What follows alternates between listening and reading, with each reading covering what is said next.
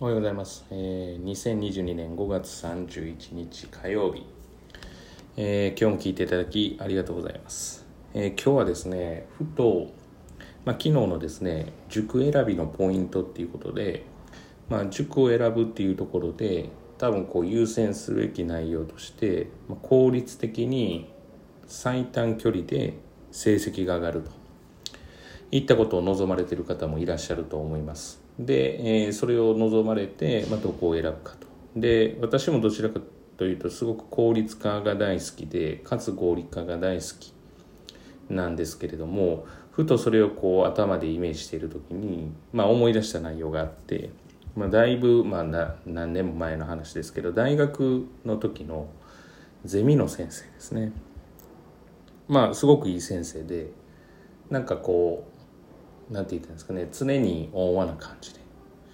一度だけなんか怒られた気がしたんですが怒られたっていうのは全体に向けてっていうことはあったような気がしたんですけれども非常にまあ穏やかでなごなまあ和んだ雰囲気があったかなと思うんですけど、まあ、そのゼミに入る時の、えー面接でですねまあおそらく私はその自分が言った内容は覚えてはいないんですけど、まあ、その先生がおっしゃった内容は覚えてて今となってみたらああでもそれ一理あるし確かにそうだよなっていうようなことがあって。まあそれはな内容的には何なのかって言ったら、まあ、自分はどちらかというと効率的で、まあ、いかに要は短く効果、まあ、少ない努力で効果を出すっていうことをこう効率化っていうことを、まあ、その時の多分アルバイトも含めて全部そういうふうな意識でやってたと思うのでそれをこう大事だっていうことを話をしたと思うんですけど、まあ、その先生がおっしゃったのは無駄なことにこそ私は意味があると思っているんだっていうことをおっしゃってて、まあ、何をこの先生はおっしゃってるのかなとか言ってんのかなっていうふうに思った記憶があって、まあ、そのゼミはあの面接で通してもらう、まあ、そこのゼミで受けることにはなったんですけどその無駄なことに意味があるっていうことを、まあ、その当時の自分は全く思って理解ができなくてただ今となって振り返るとああまあなるほどなと、まあ、むしろ無駄なことにしか実は意味がないんじゃないかなって最近思い始めてて。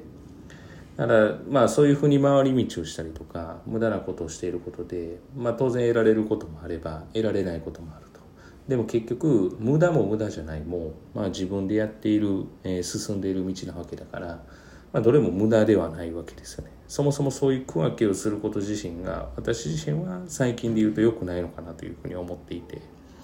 まあ、そう考えるとあまあ無駄なことに意味がある。だからって言って、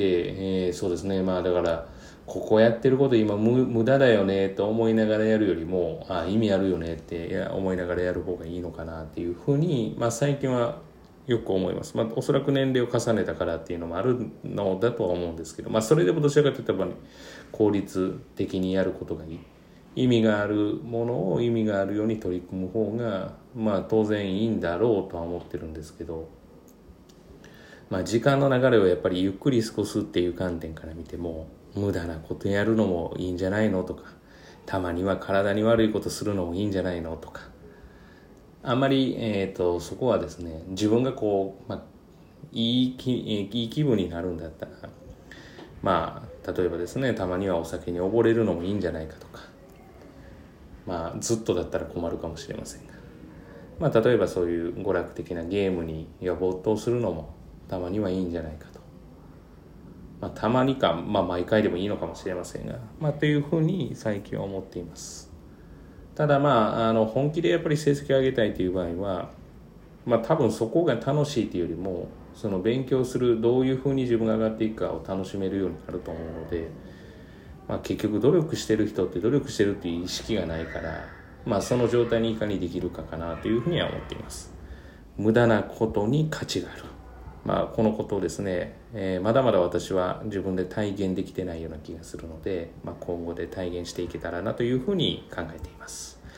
本日は以上です。今日も聞いていただきありがとうございます。